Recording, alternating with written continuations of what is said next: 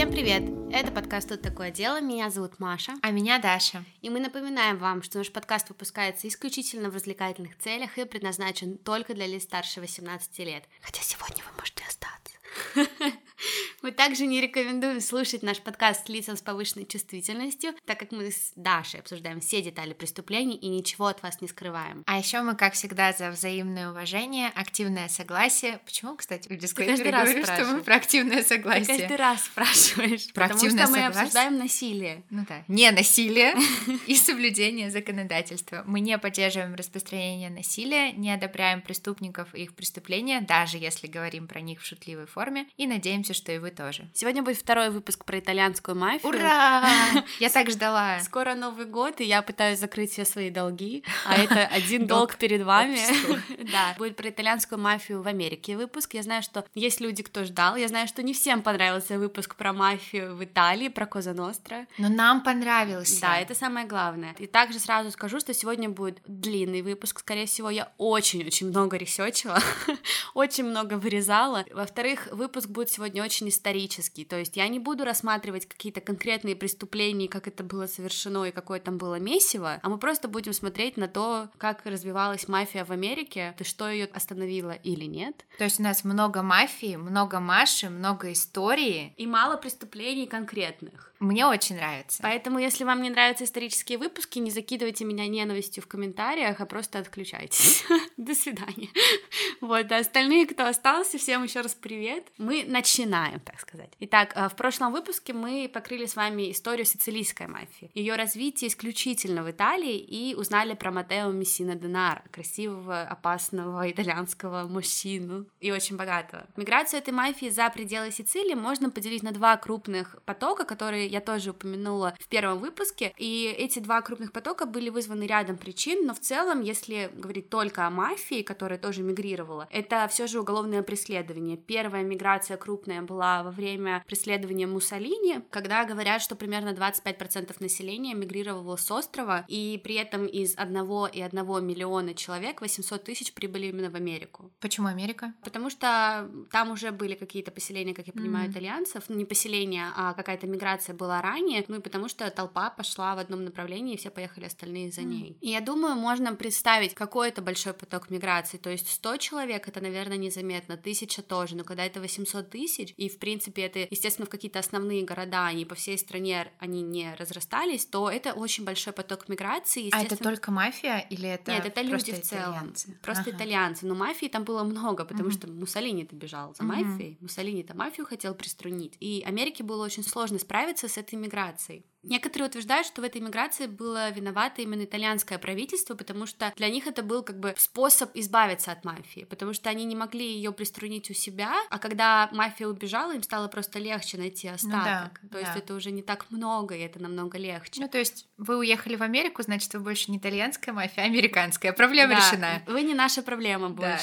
И основной наплыв мигрантов был в Нью-Йорк, Чикаго и в Новый Орлеан. Самые крупные, да? Да? Мгм. я не знаю, почему Новый Орлеан, кстати, поначалу мне неизвестно, я не смогла найти этой информации, но предполагалось, что это было легко сделать, потому что туда шел основной экспорт из Италии, Мгм. как лимонов, так и остальных продуктов в целом. Опять же, в других источниках информация расходится о том, был ли Новый Орлеан, но есть факты того, что в Новом Орлеане мафия уже в 1821 году пыталась доказать свое превосходство и приструнить как бы правоохранительные органы, Мгм. Приструнить их именно. А, появляются в этих трех городах итальянские кварталы, итальянские рестораны, магазины, пошли итальянские продукты, ну, естественно, преступления и войны, потому что когда мафиози приехали, не стали делить между друг другом территории и пытаться определиться, где кто будет сидеть. А мафиози при этом очень-очень быстро осваивались, чтобы вы понимали. Но у них были деньги. Ну, не у всех, Мгм. потому что все-таки это была миграция, связанная с э, преследованием Муссолини, Мгм. плюс война скорейшая, плюс они все-таки убегали не от лучшей жизни и прибыли тоже не в прекрасную жизнь, но им было легко, потому что все итальянцы жили в закрытых кварталах. М. И говорят, что только у следующего поколения итальянских мигрантов получилось как-то вжиться и влиться в американское общество. А до этого это было очень сложно сделать, и все эти мигранты так и остались чисто итальянцами, которые практически не интегрировались в американское общество, они жили своими коммунами, они жили в маленьких таких квартирках, в маленьких кварталах, друг друга знали, ели только итальянскую еду, говорили только на итальянском друг с другом, и и американцы боялись их и не ходили в эти кварталы.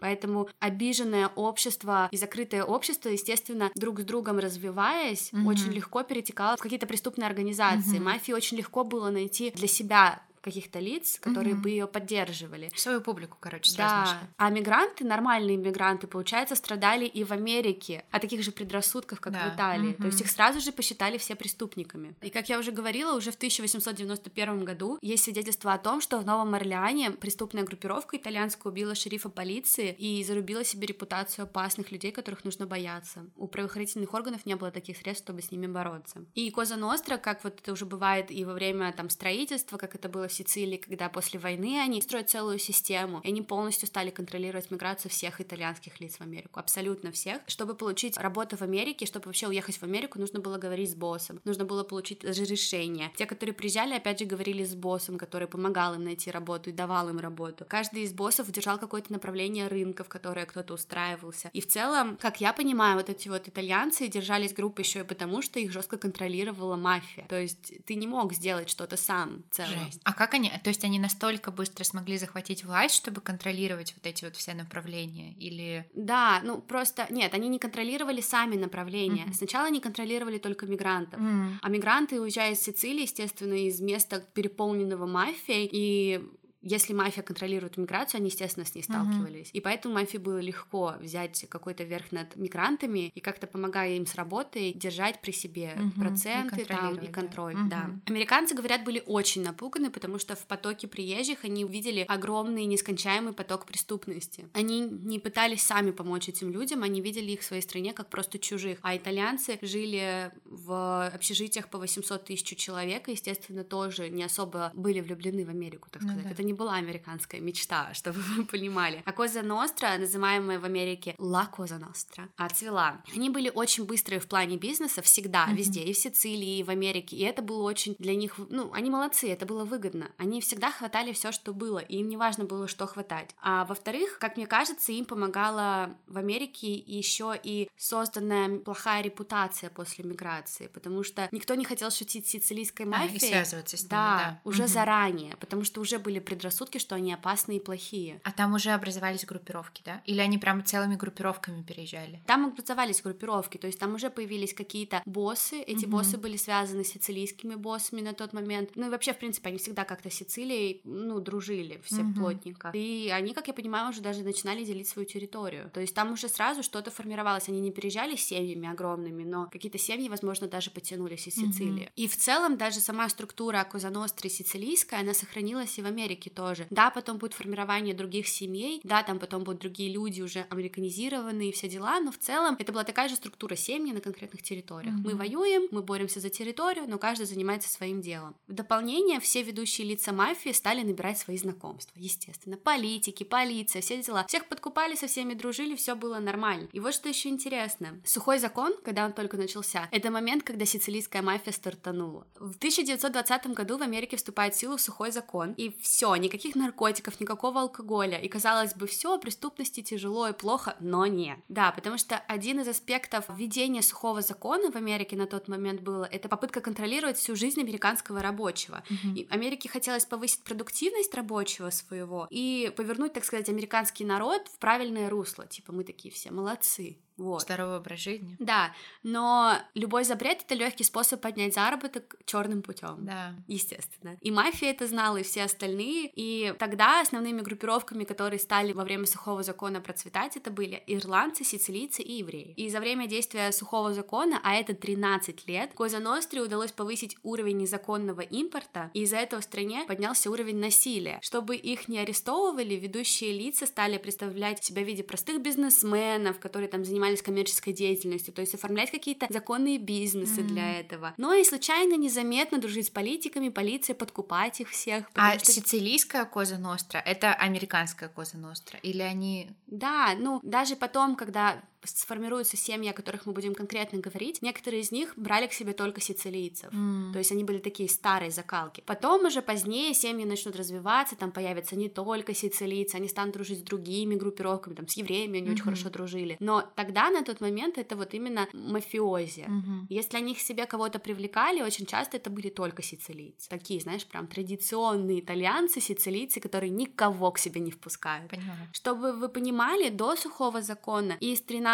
основных контрабандистов Нью-Йорка только трое были итальянцы, и они были не первыми. А во время и последующие запреты сухого закона помогли им наладить потоки с Италии, и по итогу эти семьи стали основными контрабандистами вообще в Америке. То есть сухой закон им только помог. Очень хорошо. И вдобавок повторилась ситуация с отрицанием сицилийцев в Италии, потому что, когда, помните, я рассказывала, что из режима Бенита Муссолини поток стал больше, в Америке итальянцев не очень-то и принимали, но мигрантов было очень легко сплотить из-за этого, во время сухого закона особенно. Mm-hmm. И плюс эти мигранты сами помогали контрабанде, потому что, возможно, они что-то могли захватить с собой. Да. И это просто, это такое сплочение началось. То есть Америка и американцы, сами того не понимая и как бы на своих инстинктах действуя, сплочили. Только помогли да. Да, и поэтому мафия стала сильнее. К моменту прихода Муссолини к власти только в Нью-Йорке было около 1 миллиона итальянцев. Около 500 это были такие серьезные и средние мафиози, которые а эти... привлекали к себе остальных. А главари всех этих группировок из Италии тоже уехали из Сицилии? Нет, ну вот в Сицилии тоже кто-то оставался. А. Многие, кто приехал из мафиози в Америку, они сами потом стали какими-то главными, mm. я не знаю, какими-то договорами, возможно, я не изучала этот момент. Нет конкретного источника, который бы сказал, как конкретно они становились там боссами, но семьи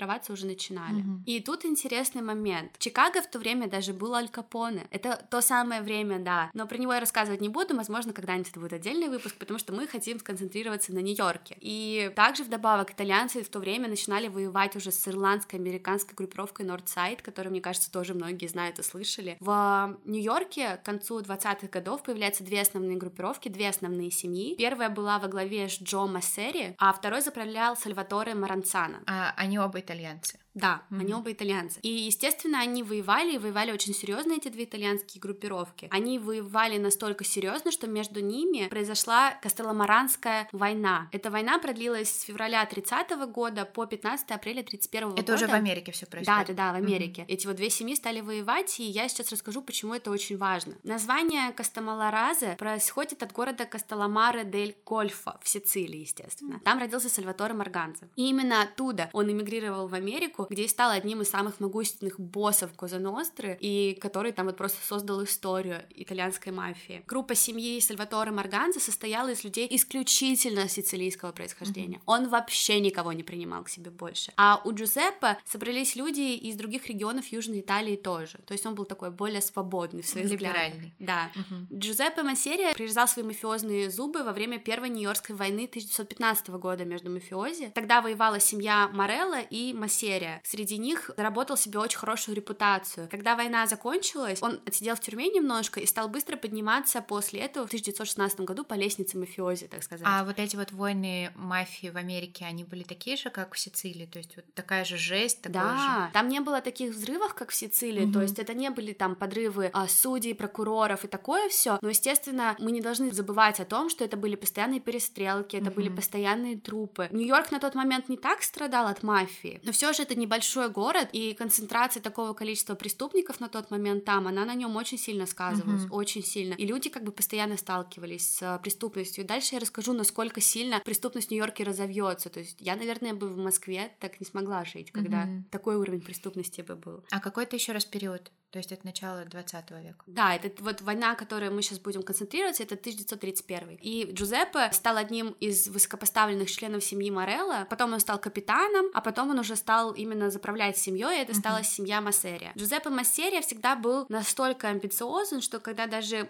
боссы воевали между друг другом, он выходил сухим из воды всегда. То есть он всегда делал что-то очень такое большое, резкое, но всегда ему все выпадало, из рук сходило, и он вообще там был на пьедестале. И к концу 22 года, именно поэтому он и стал боссом, потому что он никогда ничего не боялся, все делал сгоряча, и всегда ему все сходило с рук. Хватаясь за возможности любые, топча там своих соперников, Массерия с легкостью стал главой одной из самых сильных итальянских мафиозных семей в Америке в тот момент. И к нему стали присоединяться другие новички, и одним из них, одним из самых амбициозных был Чарльз Лаки Лучано, и это очень важная фигура в итальянской истории мафии в Америке, очень важная. Я сейчас немного про него расскажу, и вы потом поймете, почему. Чарльз, он был очень интересной личностью, и на его примере можно легко понять, как все-таки мафия договаривалась друг с другом, и как все-таки шла война, что mm-hmm. это было просто не перестрелка, это настолько все было логически связано, это такие переговоры за стеночками, шепотом. А Чарльз, он итальянец тоже? Да, он родился в Америке, и он а, был более интегрированный. итальянское имя. Да, да, да, ну Лаки Лучано, ага. но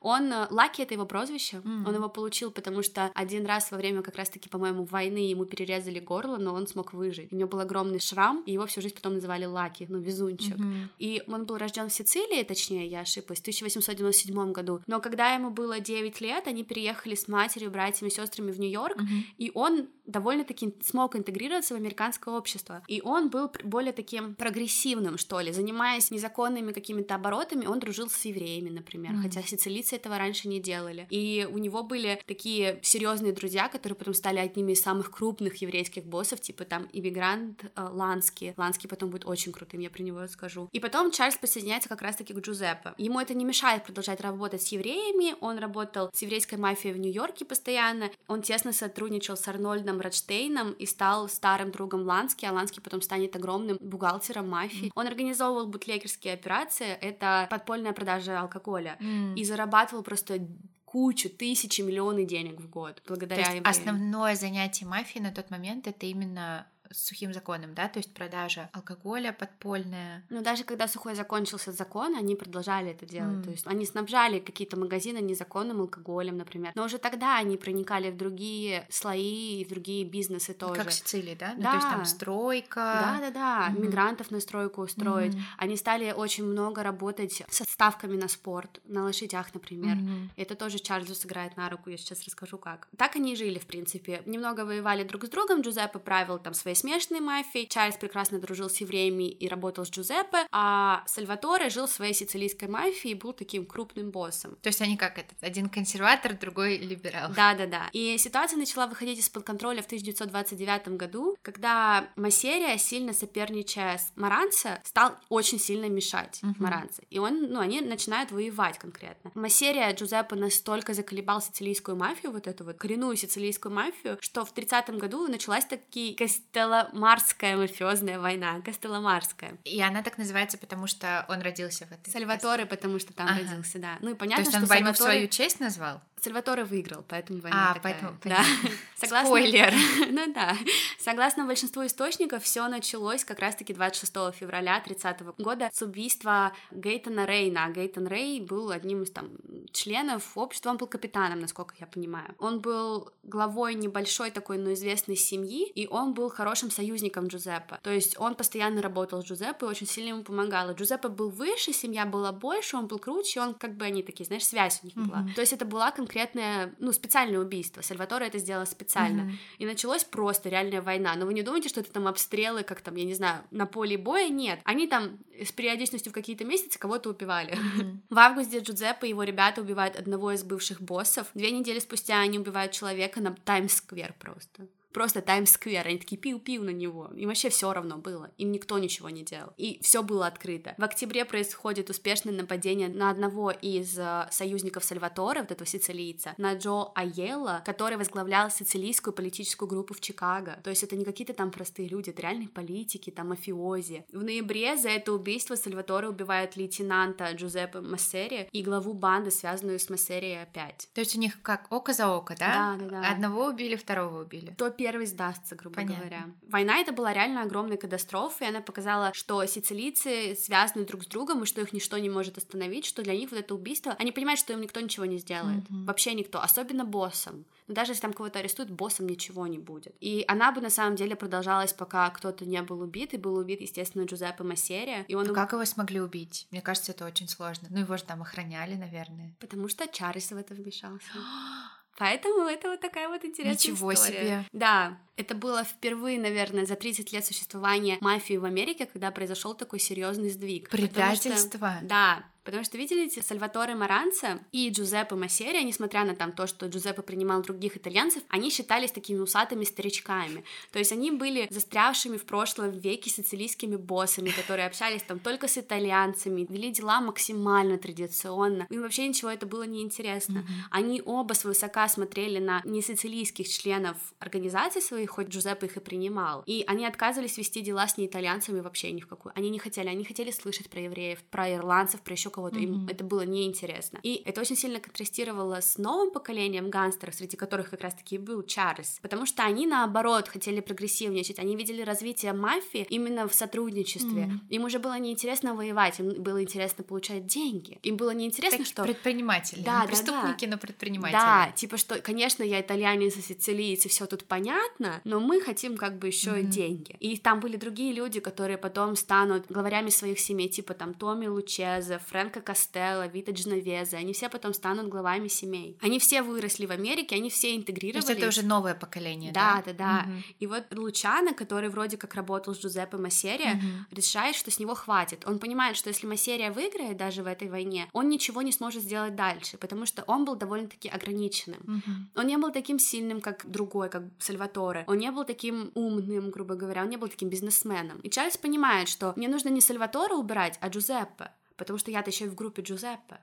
И я как бы смогу ее управлять. Сразу же захватить ее, да. Да, он договаривается с Сальваторе Маранци и решает убить Массерию, что сделает Чарльза еще и главным в этой фракции. И Джузеппе Массерия был убит 15 апреля 1931 года. Он встречался с Чарльзом в ресторане на Кони-Айленде, чтобы пообедать и выпить. Чарльз ушел в туалет, вышел, как бы говоря, в ванную. И пока он отсутствовал, в ресторан вошли четыре человека и выстрелили в спину Джузеппе как минимум пять раз, как говорится в документах, в протоколе вскрытия.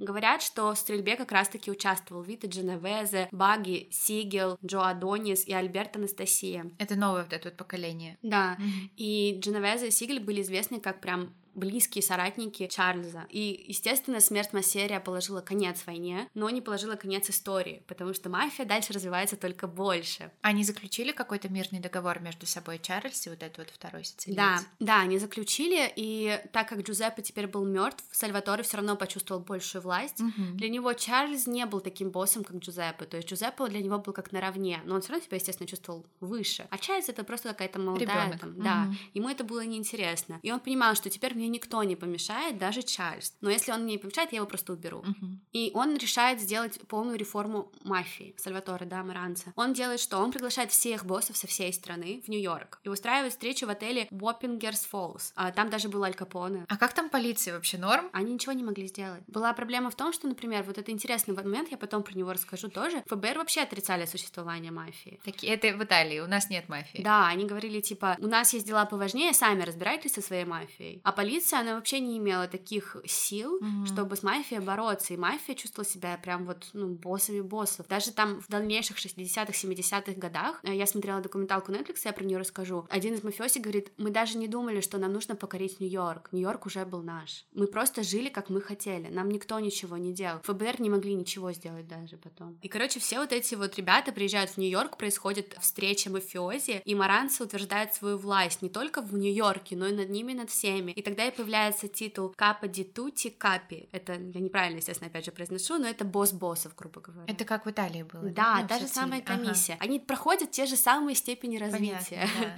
Очень интересно. И в тот день, в 1931 году, Маранце инициирует реформу мафии в Нью-Йорке, и он начал вводить организованную структуру и навязывать сицилийские правила всем семьям. М. Ну, а, естественно, это было не очень интересно таким прогрессирующим людям, Как как, Чарльз. Чарльз. Мгм. Да. И понимая, что Лучано тот еще урод, который будет ему постоянно мешать, и что Лучано это убил своего прошлого босса, что ему мешает сделать это Да. еще раз, не доверяя ему ни на секунду, видя его амбиции, Маранца решает организовать нападение на Чарльза. Но Чарльз не был бы лаки, не был бы счастливчиком, если бы ему не повезло. Один из близких людей Маранца предупреждает Чарльза. Он сказал Чарльзу, что Маранца будет проверять правительство на то, платит ли он налоги и сколько он получает. И Чарльз, не теряясь, понимает, что это его единственный шанс. Он нанимает ребят, он договаривается с еврейской мафией, и четверо ребят, переодетых в полицейских, заходят приходят к Маранцу 10 сентября 31 года под видом службы по проверке налогов Мгм. и убивают Маранца. И Маранца просто не успел убить Чарльза. Вот такие вот Такие гангстеры. Да, прям вот гангстеры-гангстеры. И ты, конечно, этому удивляешься и кажется, блин, нифига себе, как они это делают. Но с другой стороны, это страшно. Они могли зайти просто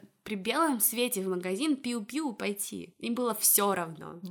И это вообще заканчивает полностью эпоху Кастелломаранской войны и полностью эпоху Сальватора Маранца но начинает эпоху Чарльза Лучана. Чарльз сам созывает в Чикаго новое собрание боссов мафии и учреждает вот именно комиссию. То есть он Мгм. не просто становится боссом боссов, он создает комиссию. Демократия, короче. Да, да, да. Мгм. И она просуществует до последнего момента, и кто знает, может быть, она до сих пор есть. В этой комиссии основные преступные кланы США становятся единой организацией, управляемой Советом председателей. Пять основных семей Нью-Йорка были самыми главными в этом совете, а это были Лучана, как раз-таки Банана, Профачи, Мангана и Гальяна. Но вы должны понимать, что эти семьи примерно так и остались. Просто кто становился главным, тот их новой фамилией Мгм. называл. Сегодня, и начиная там, по-моему, с 50-х, это семьи, известные как Дженовезе, Банана, Коломбо, Гамбита и Лучез. Банана нормальный такой Банана, чувак. да.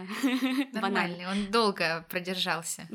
А сама Ла Коза Ностра американская, она стала организацией, состоящей как раз-таки из пяти семей Нью-Йорка, преступного клана Баффало и чикагских ребят типа Аль Капоне и всех А, остальных. то есть это только пять в Нью-Йорке. Да, в Нью-Йорке было пять основных семей. И Нью-Йорк в том-то и суть. Почему я хочу сконцентрироваться именно на Нью-Йорке? Потому что вот этот маленький город, он в себе содержал вот эти вот пять огромных семей, которые потом вообще во все вмешаются, даже в мусороперерабатывающую индустрию, во все. Они Ничего просто себе. управляли Нью-Йорком. И остальные просто их слушались. Они стали, эти пять главарей этих семей, стали основой комиссии всей итальянской мафии в Америке. Они все решали. И вы, наверное, удивитесь, но вот этот вот преступный синдикат, он принес в отношении итальянской мафии мир и процветание. И Чарльз Лаки Лучано был действительно очень прогрессивным таким человеком, который помог мафии наконец-то собраться, заняться своим делом. Да, мы там воюем, да, у них там были постоянные стычки, они там друг друга убивали, но в целом фокус уже был не на друг друге, а на Мгм. процветании. То есть перемирие такое. Да, и когда 1933 году запрет на употребление алкоголя был прекращен, мафия дифференцировала свою преступную деятельность на зарабатывание денег, включив в нее как старые, так и новые направления. То есть это были незаконные горные операции, ростовщичество, вымогательство, защитный рэкет, незаконный оборот наркотиков, ограждение и рэкет рабочей силы посредством контроля над профсоюзами. То есть они стали контролировать профсоюзы. Мгм. А ты понимаешь, как это серьезно? Это потом даже вот опять же в документалке Netflix обсуждалось ФБР-агентом и мафиози. Профсоюзы — это же основная рабочая сила. Все работники входят в профсоюз. И контролируя эти профсоюзы, мафия мало того, что контролирует их пенсионные фонды, она еще контролирует то, когда начать забастовку, Мгм. какой человек будет работать, а какой нет, какая фирма, предприятие или что-то будет работать, а какая нет. Они могли дать своим друзьям ход, Мгм. а других просто уничтожить. Ты сказала в документалке ФБР и мафия обсуждали это? Да, там в документалке двое бывших мафиози были и ФБР-агенты, которые потом будут расследование основное вести. Да, очень интересно, я расскажу про это. И к 50-м годам, за исключением пяти семей Нью-Йорка, мафиозная комиссия насчитывала 26 официально санкционированных мафиозных семей. Официально комиссия санкционированных. Не правительство, если что. В разных городах Америки. Они все действовали независимо от других и контролировали определенные территории, но взаимодействовали друг с другом. Мафия процветала, следуя строгому набору правил, которые зародились еще в Сицилии, и которые требовали, во-первых, организационной и иерархической структуры, то есть это был босс, потом был андербосс, то есть подбосс, про которого я говорила. У них были капитаны, и у каждого капитана были свои солдаты. Мгм. И также второе, это был кодекс молчания, также называющийся Амерта. Он запрещал членам организации, естественно, сотрудничать с полицией. Мгм. Несоблюдение любого из этих правил каралось смертью. Ну, то есть нам доходило до того, что когда ты приходил в мафию, ты давал клятву на крови. Мгм. Там сидели все капитаны. Так же, как в Италии. Да, и они клали тебе на руку так же, как в Италии, икону святого и сжигали ее. И у тебя была, ну, естественно, кровь шла из пальчика. Мгм. И они говорили, ты должен, ну, нас слушать и все дела, или ты также сгоришь в аду, как говорит этот святой, грубо говоря. Прелесть какая. Ну, и они реально знали. Они знали, что сотрудничая с полицией, они, возможно, там кого-то остановят. Но если это узнает мафия, они умрут такой страшной смертью. Мгм. Они все это знали. Комиссия тоже жила и радовалась. Чарльзу Лаки Лучану удалось сделать из нее такую огромную корпорацию со своими правилами. Пять семей в Нью-Йорке держали максимум силы. Они, например, рассматривали новых кандидатов, они одобряли в члены комиссии каких-то кандидатов, все шло через них. И даже если какая-то семья формировалась, это они ее одобряли, и они решали, что будет с ней дальше. И Чарльз, как я уже говорила, он был открыт контактом с другими группами и нациями. И под его началом комиссия позволила еврейским мафиози типа Мэйру Лански, его другу детства, Бакси Сейгелу, Луи по прозвищу Лепке, голландцу Шульцу и Абнеру Лонги Цвилману работать вместе и даже участвовать в некоторых собраниях. То есть они прям сидели в собраниях комиссии, и это разрешалось, потому что они их были сотрудниками конкретными. Нет,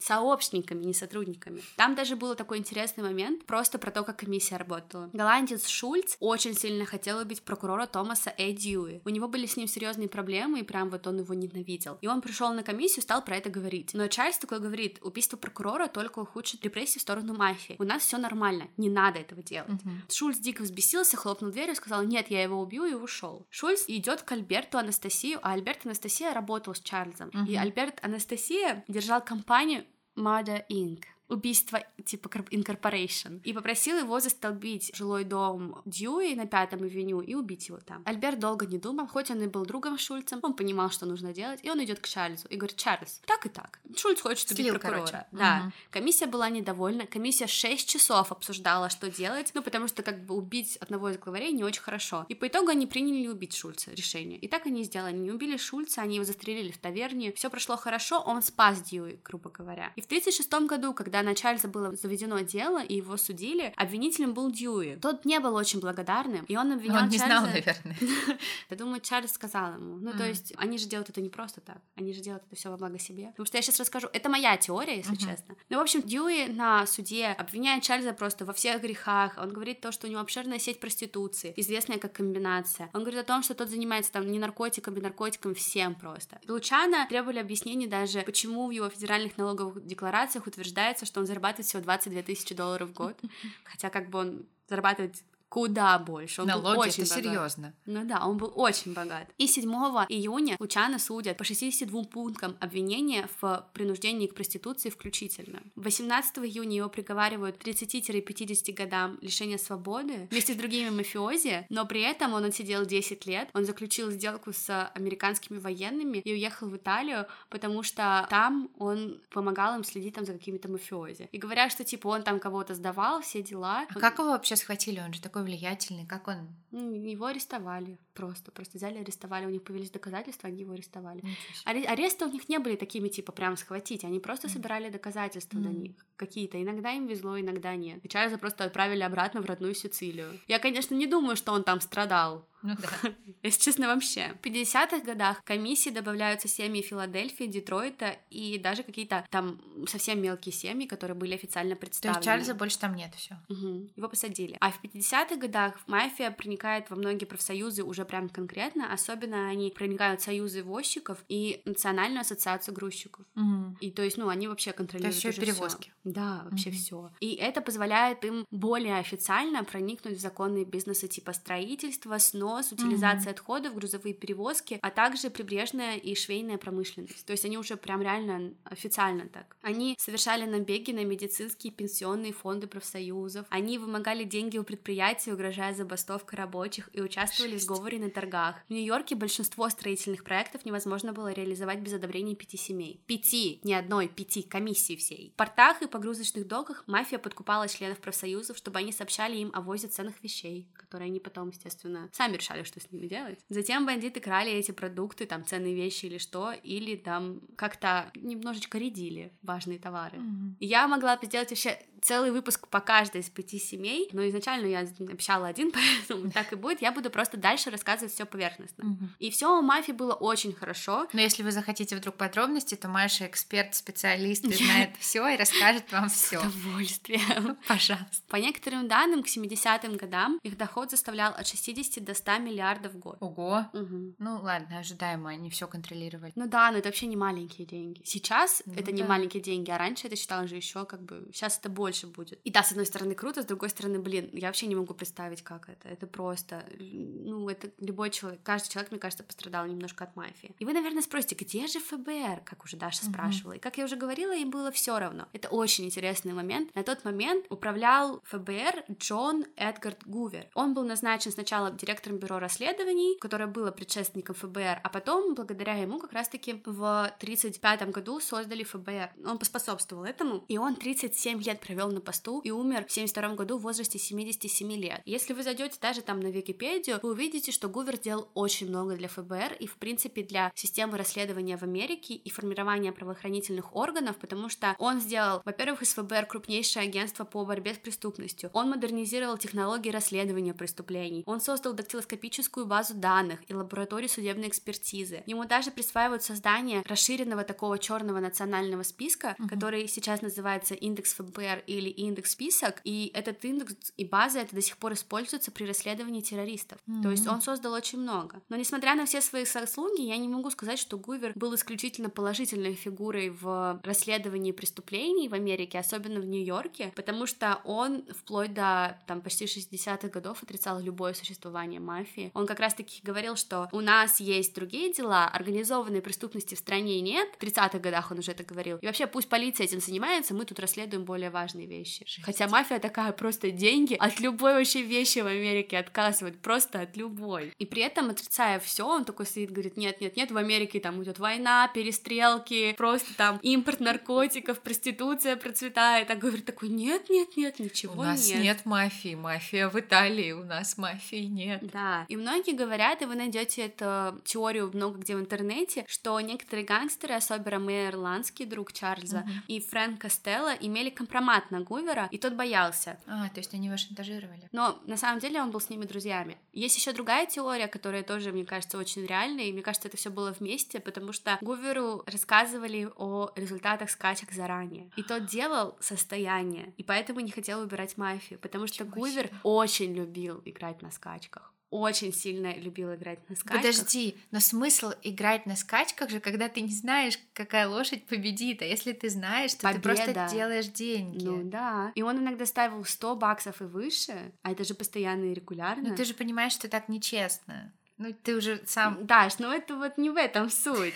А Фрэнк Костелло через своего их общего друга с Гувером, общие друзья, как бы очень тоже mm-hmm. странно, он сливал немножечко информации Понятно. и помогал Гуверу делать хорошие деньги. Дошло до того, что Гувер даже сказал как-то, что у бюро расследования реально вообще нет даже предположения организованной преступности, это все фигня. Друзья Гувера, Мэйр Лански и Фрэнк Костелло были того еще поля ягодки. Первый при рождении мэр Суховлянский был близким другом Чарльза, как я уже сказала, сыграл очень большую роль на создании национального преступного синдиката США. У него было а что такое национальный преступный синдикат США? Это еще какая-то? Нет, ну это комиссии вот это. А, это, это комиссия. Синдикат, да. А. И у Мейера даже было прозвище бухгалтер мафии. Он был одним из крупнейших представителей еврейских группировок и даже владел долями в казино в L.A., на Кубе, на Багамских островах и в Лондоне. И то, насколько Ланский был важен для преступного мира, непонятно до конца, но ясно, что очень и очень. До конца не ясно, каким он был богатым, mm-hmm. и в целом в истории США он считается одной более богатой мафиози вообще в целом, когда-либо существовавшим. Но он же бухгалтер. Да, но при этом, когда пошло преследование за ним, расследование было в его сторону совершено, он сбежал на Кубу, и там он и умер, и все думали, что у него было примерно 20 лямов долларов с собой, но когда он умер в 83 году, оказалось, что у него на счету было всего 57 тысяч. И все как бы не понимают. Но, если честно, мне кажется, что он просто их спрятал. Их, да. Второй Фрэнк Костелло, его еще называли премьер-министр преступного мира. Да, он был одним из могущественных и влиятельных боссов мафии в США, и он возглавлял комиссию в какой-то момент, и он тоже был другом Гувера, он как раз-таки ему сливал все скачки. А кто потом начал управлять, когда Чарльза посадили? Кто-то из этих двоих или они Ну вместе? вот Костелло, Костелло, ну Ланский, он же был евреем, он угу. не мог управлять итальянской мафией, он как бы, он просто был связан со всеми, ага. он дружил со всеми, Просто деньги говоря. считал. Да, он был, он считал деньги. И Фрэнк Костелло также возглавлял семью Лучана, одну из пяти семей. А, понятно. Да, там не было какого-то одного правителя, ага. правителя, они все вместе, просто кто-то был сильнее, кто что-то нет. То есть Фрэнк Костелло сменил Чарльза, да? По-моему, там был кто-то еще. Мгм. И как бы власть, она менялась. Мгм. И вряд ли кто-то там, четыре остальные семьи бы говорили, да, там, Костелло из семьи, там, М. какой-то там нас, нами заправляет, они бы так никогда не Мгм. позволили про себя говорить, то есть они не давали над собой управлять, они все такие Мгм. крутые боссы. Мы равны, да. Да, но в целом понятно, почему Гувер так рьяно отрицал существование преступности. Были фотки, где он сидит с Фрэнком и с Лански в клубах и такой веселый, счастливый, и все понятно.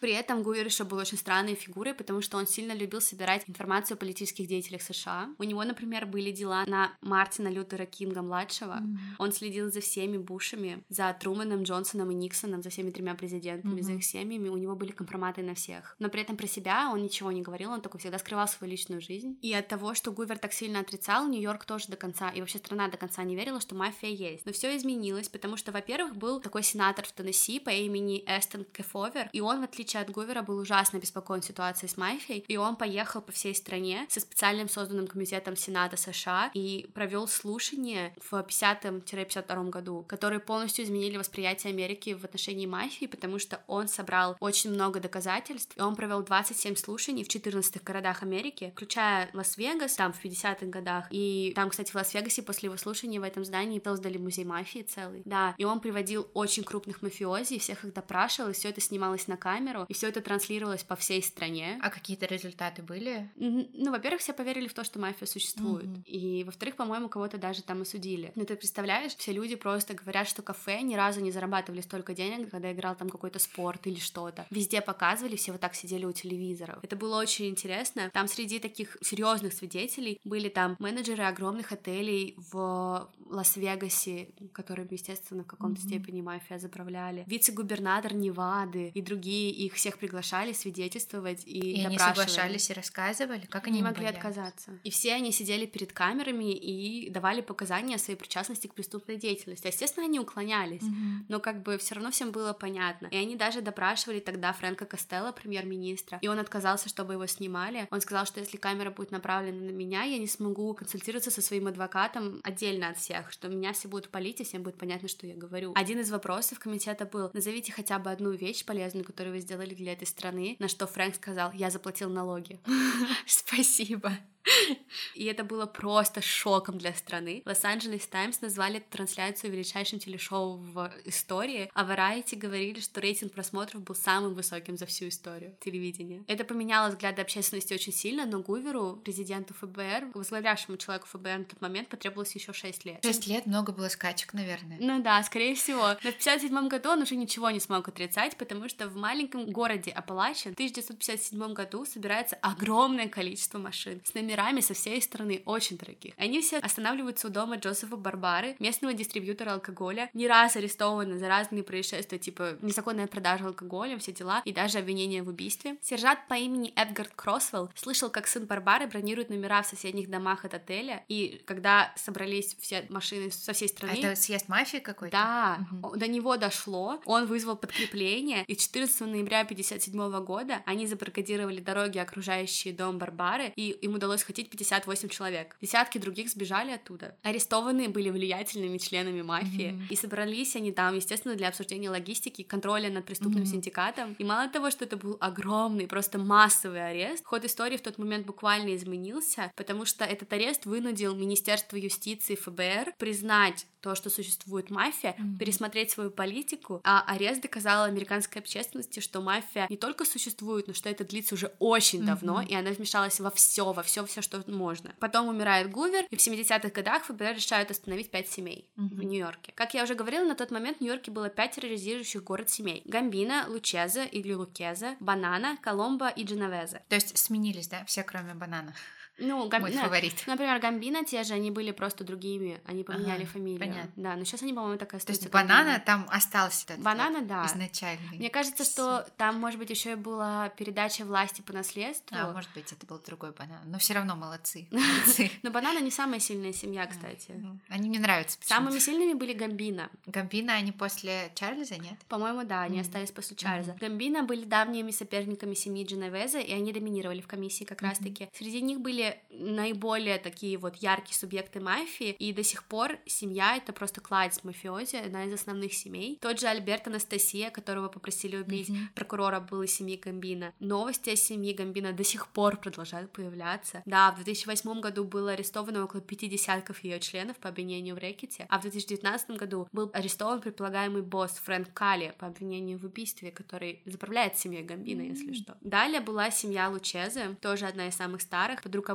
Томми Лучезе, и до 70-х годов ей заправлял Томми Гальяна. Они долгие годы были одной из самых закрытых организаций, они избегали прессы и недовольств, но Томми Лучезе умер, к власти пришел Кармина Трамунти, и он стал просто дикую жесть творить. Он полностью пренебрег наследием своих предыдущих боссов, и он стал просто совершать различные преступления. Его осудили в 1973 году за контрабанду героина через свои французские коннекты. Он вообще не мог скрываться. Когда он сел, его преемником стал Энтони Донни Дакс Карала, Донни Дакс его прозвище, и Донни Дакс Карала снова решил, что семье надо притихнуть, но при этом в 1978 году это они совершили огромное ограбление авиакомпании Люфганза в аэропорту Джона Кеннеди, и как раз-таки Карала был во главе, когда началось ФБР расследование. Семья Дженовеза находилась под контролем Лайки ага. Лучана, и ее называли Лига Плюща. Это было из-за ее размера, из-за того, как активно она была в своих операциях, из-за того, что они занимались всем и сразу, буквально всем, от экзартных игр и ростовщичества до вообще всего. Они занимались всем. А еще они сделали легендарную тему. Ее члены как раз-таки присоединяясь, давали клятву Амерте, которую Чарльз ага. вел. Это была клятва тишины, такой своеобразный кодекс, mm. который потом стал для всех обязательным. Когда Лучана осудили в 1936 году, и руководство семьи перешло к знаменитейшему Фрэнку Костелло, который стал mm-hmm. премьер-министром mm-hmm. мафии. Деятельность они расширили от организации от Нью-Йорка до Лас-Вегаса. А потом, после него, после вот э, Фрэнка Костелло, был Вита Дженовезе, который назвал семью Дженовезе в честь mm-hmm. себя. Вита посадили в последнее время, насколько мне известно, семьей управляет Винсент Гиганте по прозвищу Чин. Он усилил контроль над профсоюзными и строительными организациями и, как говорят, запретил произносить его имя под страхом смерти. А еще говорят, что Винсент бродит по улицам Нью-Йорка в халате и пытается убедить всех, особенно ФБР, что он не в порядке, чтобы если его арестовали... Он них... сказал, я сумасшедший. Да. А эти семьи, они до сих пор существуют? Скорее всего, да. Но а никто не знает или есть какие-то? Все знают, есть. А, все знают, есть. Я не знаю, как они называются сейчас, наверное, некоторые изменились, наверное, не все такие сильные, но многие есть. Я уверена, что Гамбина и Дженовеза до сих пор работают, и все в порядке у них. Несмотря на то, что будет в конце этого подкаста, хоть и длинного, слушайте. Дальше четвертая семья Банана. Это одна из... Банана! Я не знаю, почему я так за них болею. Но вообще, на самом деле, Банана — это одна из старейших семей американской мафии, которая пережила одни из самых крупных скандалов. Да, именно в ней был Чарльз в начале, потом он перешел, и это, да, все вот так вот сложилось. Также из-за них началась банановая война. Да. Это очень смешно. Они занимались бананами, скажи нам. Нет. Блин. Банановая, что. Это когда руководитель семьи Банана пытался убить руководителей семьи Лучеза и Гамбина, и его раскрыли в 64 году. Они были активно вмешаны в наркотики, не в бананы.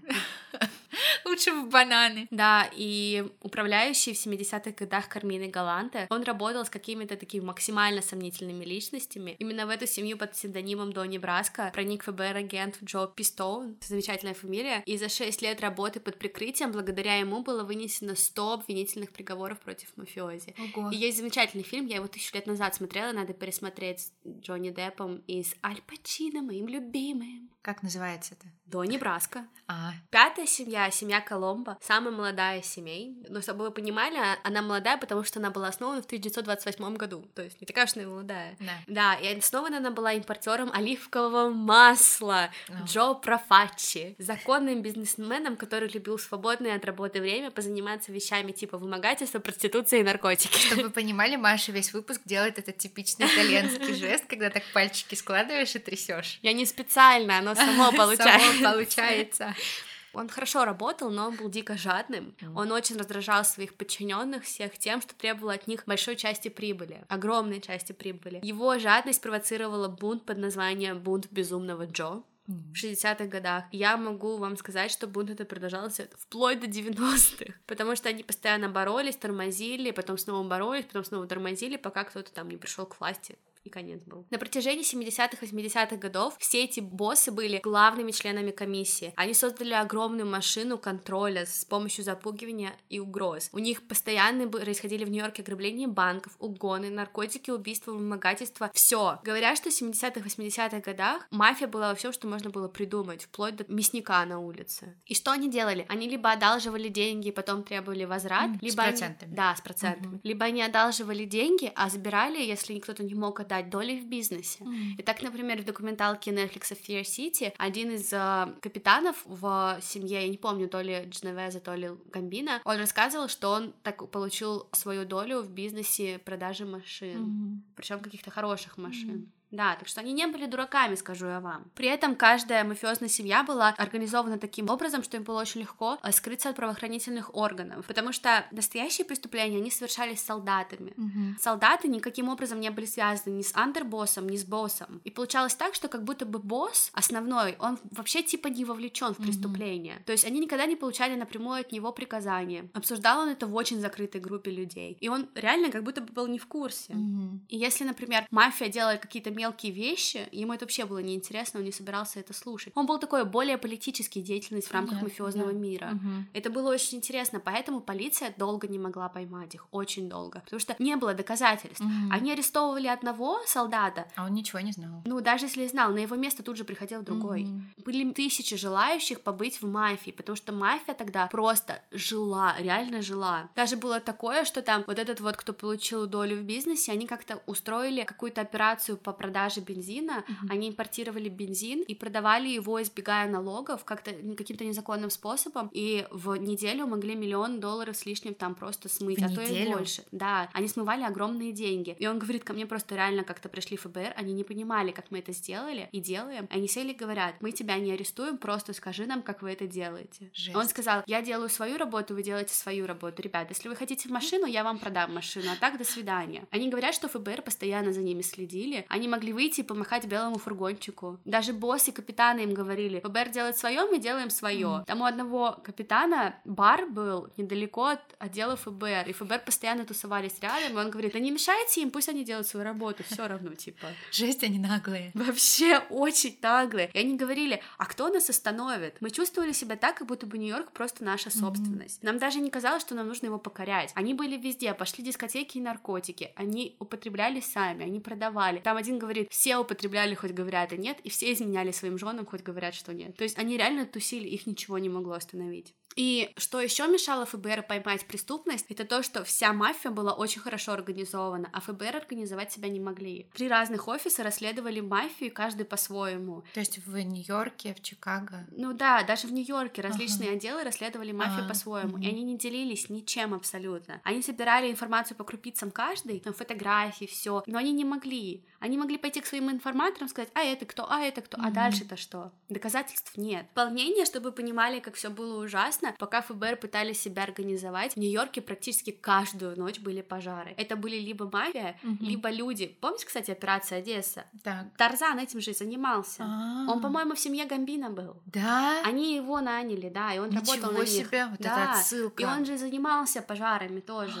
Это либо поджигала мафия, Ага. либо люди специально поджигали свою собственность в попытке получить страховку, Ах. говоря, что это мафия. И реально каждую ночь были пожары. Жесть. Даже показывали отрывок новостей, где говорит один из ведущих, что в этом месяце были нападения на 178 банков. Но остался еще один день в ноябре. Посмотрим, что будет дальше.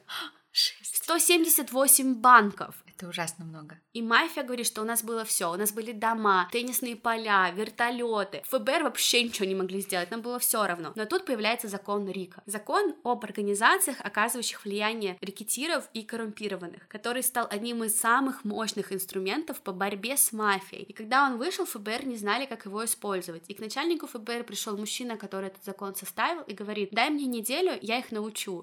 И реально ФБР агентов заставили поехать в университет на учебу. И они неделю там сидели, они говорят, сначала мы были вообще недовольны этим фактом, но потом, когда нам стали рассказывать про закон Рика, нам стало понятно, что мы можем эту мафию реально остановить. Мгм. Потому что теперь вместо конкретного преступления, которое они пытались привязать к мафии, они концентрировались только на организованной преступности. Мгм. То есть То теперь... есть им не, на- не надо было подтверждать факт совершения преступления. Ну, потому что преступлений было слишком много. Ага. Но теперь им не нужно было брать убийство кого-то и привязывать к нему кого-то. Потому Ага. что так они привяжут только солдата. Да. Теперь они могли взять просто мафию, дойти до босса и посмотреть, что он делает. Мгм. Им не нужно было конкретное событие, потому что он делал все. Мгм. И это было очень и очень полезно. Они стали смотреть на тех, кто дает приказ на совершение преступлений, и фактически кто его совершает. Хотя он, естественно, тоже был вовлечен, но им было неинтересно. Ну, солдат, и что? Мгм. Нужно тормозить босса, Мгм. босса. И в июне 1980 года они выпускают план расследования. Они, во-первых, попросили себе очень много агентов и сказали, привезите в Нью-Йорк все, что им нужно. Они должны бороться с мафией. Всем агентам сказали, если у вас есть другие дела, тормозите их, мы Мгм. расследуем только мафию. Они поделили отдел ФБР на пять семей. Каждый отдел занимался Ого. своей семьей. Да. Ничего себе. Естественно, они все работали, но каждый занимался только своей семьей. Но проблема была в том, что ну вот находят они свидетеля, но свидетель не может им ничего рассказать. Мгм. Он либо скажет, а потом боится, либо что. Всех свидетелей не соберешь. И они понимают, что им нужно делать прослушку, иначе никак. Мгм. И рассмотрим это на примере семьи Гамбина, как они это сделали в Гамбино. На тот момент в семье Гамбина был 21 капитан и примерно 300 солдат.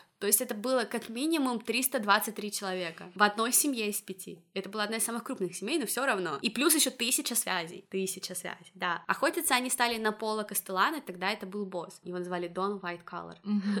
Потому что он читал журнал Wall Street и был очень-очень успешным. Но самое важное, он понимал, что если ты хочешь вести мафиозный бизнес, бизнес преступный, ты должен все равно всех запугивать. И говорят, что он как минимум 20 преступлений приказал совершить 20 убийств, минимум. И как бы все называли его там финансовый преступник, и даже мафиози говорят, на него не смотрели так серьезно, но он был одним из самых страшных Мгм. людей, ему было вообще все равно на все. И он никогда ни в чем не участвовал, ты его никогда ни к чему не привяжешь. План был установить прослушку на дом Пола, но чтобы это сделать, им нужно было решение суда для того, чтобы все собранные доказательства были законны. Это люди очень богатые, адвокаты у них очень Мгм. дорогие и оспорят вообще все. Мгм. И они понимают, что чтобы добраться до пола, нам нужно добраться через какого-то болтливого капитана М. или солдата. Мгм. То есть нам нужна белая ворона в семье, то есть Мгм. тот, кто больше всего болтает. Мгм. И они находят Анджело Риджиллио. Анджело был очень и очень опасный парень. Он тогда был телохранителем одного из капитанов Джона Готти, и он был полным. Он все время говорил и все время жрал. Чисто я. Маша. И он, ну, говорят, что даже агенты ФБР говорят, у него всегда был занят рот, либо едой, либо разговором. Блин, как грустно. Как грустно быть человеком в мафии, про которого говорят так. Да, и подкупка каких-то солдатов других, они узнают, что Анджел Риджиллио — это отличный вариант. Они собирают достаточные доказательства, и суд позволяет поставить прослушку на дом Анджела. Мгм. И устанавливают они ее на телефон. Там очень интересно, в документалке участвует мужчина, который занимался прослушкой. И он говорит, мне всегда нужно было сливаться. То есть он был всегда самым незаметным. И они узнают, что у Анджела постоянно пропадала связь на телефоне. Они обрывают ее, поступает просьба починить телефон, Ага, естественно, идет он. прослушкой. Да, и он Мгм. просто зашел в дом Анджела и установил прослушку на телефон. И они стали слушать. Но вы должны понимать, что слушать тоже сложно. Там также в документалке есть женщина, которая прослушивала все у Анджела. Она говорит, ты полностью погружаешься в семью мафии. Полностью, ты слушаешь все. Плюс Анджела очень часто говорил, он получил это. Ага. То есть абстрактно, да? Да, и они Мгм. думали, кто он, что получил. Мгм. Но как только они там могли проследить, с кем, о чем и как он говорит, они стали понимать, что Ага. Анджела это крупнейший наркоторговец. И он занимается героином. И Ну, что просто стресса, наверное, ел так много.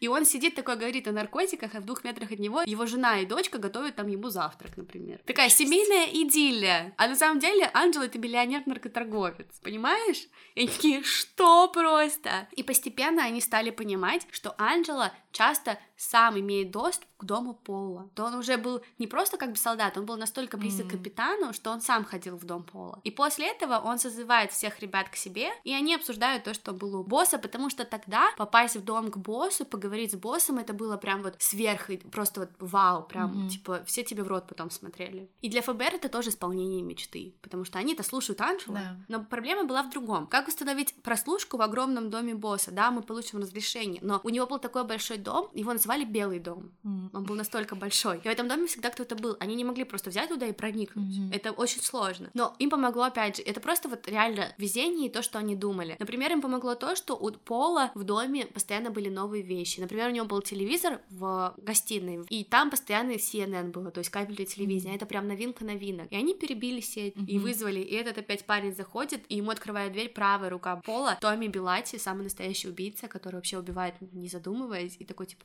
проходите. И он такой, ну, я понял, что у меня один шанс на миллион. Да. И он такой пришел, позвонил, типа, в службу, а на самом деле своему напарнику. Он говорит, я понял, что очень сложно что-то установить, у меня почему-то не получалось. Я говорю, давайте я приду в другой раз, давайте договоримся. Тот такой, нет, надо сейчас. Он такой, ну тогда помогите мне, я сейчас все сделаю. И он устанавливал жучок, а тот ему что-то держал. И он не понял, что это был жучок.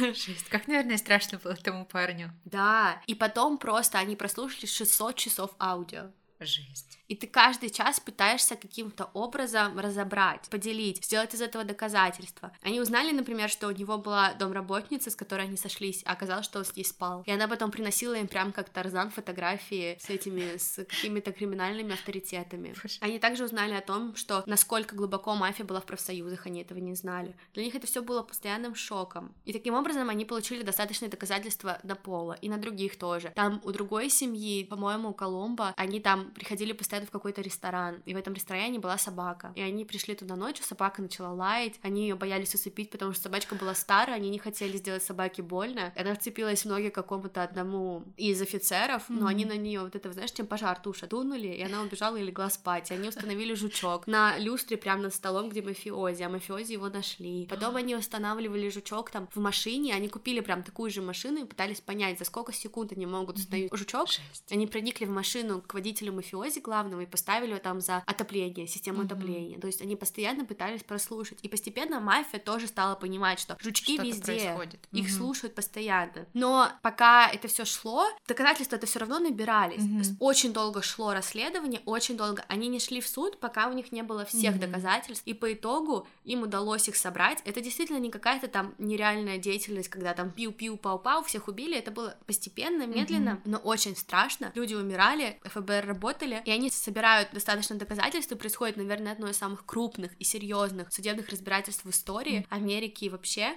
потому что они созвали 8 самых известных страшных бандитов Нью-Йорка, того времени и осудили их. Это был Энтони Толстый Тони Салерно, ему было 75 лет, он был боссом клана Дженовезе. Это была Кармина Джуниор Персика, 53 года. Босс... Это женщина? Нет, Кармин мужчина. И он был боссом преступного клана Коломбо. Uh-huh. Это был Тони Дакс Карала, преступный клан Лучезе, Дженаро Ладжела, его называли Джерри Лэнг. Ему было 47, и он был младший босс семьи Коломбо, то есть подбосс. Uh-huh. Также был Сальваторе Сантора, младший босс семьи Лучезе, Кристофер Фурнани, старший консильере семьи Лучезе, Ральф, маленький Ральфи, Скопа, солдат из семьи Коломбо и бывший профсоюзный лидер, если что, и Энтони Бруно Инделиката, солдат преступного клада Банана. Да, то есть они не собрали всех боссов ага. при этом, они не смогли. Но они влиятельных. Смогли. Ну, влиятельных mm-hmm. очень. Первоначальные обвинительные заключения были составлены по 15 пунктам и были обнародованы в феврале 85 года. Обвинительные заключения были результатом пяти лет расследования, были собраны санкционированные судом прослушивания телефонных разговоров и стратегических каких-то ошибок мафии. 171 штука была mm-hmm. этих э, доказательств. А также работали над этим делом 200 федеральных агентов. К тому времени, когда 18 месяцев спустя начался судебный процесс, количество обвинительных заключений выросло с 15 до 25, mm-hmm. которые включали обвинения в вымогательстве, трудовом рэкете, наркотиках, азартных играх и убийствах. Основная мантра, так сказать, этих обвинений заключалась в том, что комиссия мафии использует угрозы, насилие и убийство. Mm-hmm. Но если говорить о клоунаде, то это точно этот процесс, потому потому что, во-первых, они все были старенькие. Uh-huh. И ты на них смотришь, но они не выглядят как мафиози. Там некоторые, конечно, выглядят, некоторые такие любили дорогое, все, они uh-huh. выглядят дорого и хорошо, но некоторым по 73 года. И они такие стандартные вот дедулечки итальянские. Uh-huh. Плюс они же не сами убивают, uh-huh. плюс, ну, мафия все равно это не какой-то обыватель, да, там, это не кто-то, кто сталкивается со мной, там, я сижу телевизор смотрю, нет мафии, не холодно, не жарко. Сложно было, сложно. И многие из них начали там, адвокат говорит, что у толстого Тони там болел глаз, и он постоянно прикладывал салфеточку к глазу, и адвокат говорит, он не может суде сидеть? Суд говорит, может. Второго у кого-то еще не вышло апелляционное решение, он оспаривал решение суда обвинительное, и он говорит, вы не можете меня судить, у меня еще апелляция не вышла. Mm-hmm. Суд говорит, можем, до свидания, все мы можем. И там другие прокуроры требовали перенести суд, потому что общество уже из-за обнародованных обвинительных решений, обвинительных заключений, точнее, у них уже сформировалось свое мнение, типа mm-hmm. суд не будет легальным и независимым. Но мне кажется, что Нью-Йорк уже просто не мог, суд уже просто не мог. Адвокатам стало понятно, что, скорее всего, одной из целей обвинения будет доказать, что, мол, сейчас все эти обвиняемые будут говорить, мафии не существует, это не мы. И они решили воспользоваться этим, перейти в нападение и сразу сказать о том, что мафии не существует.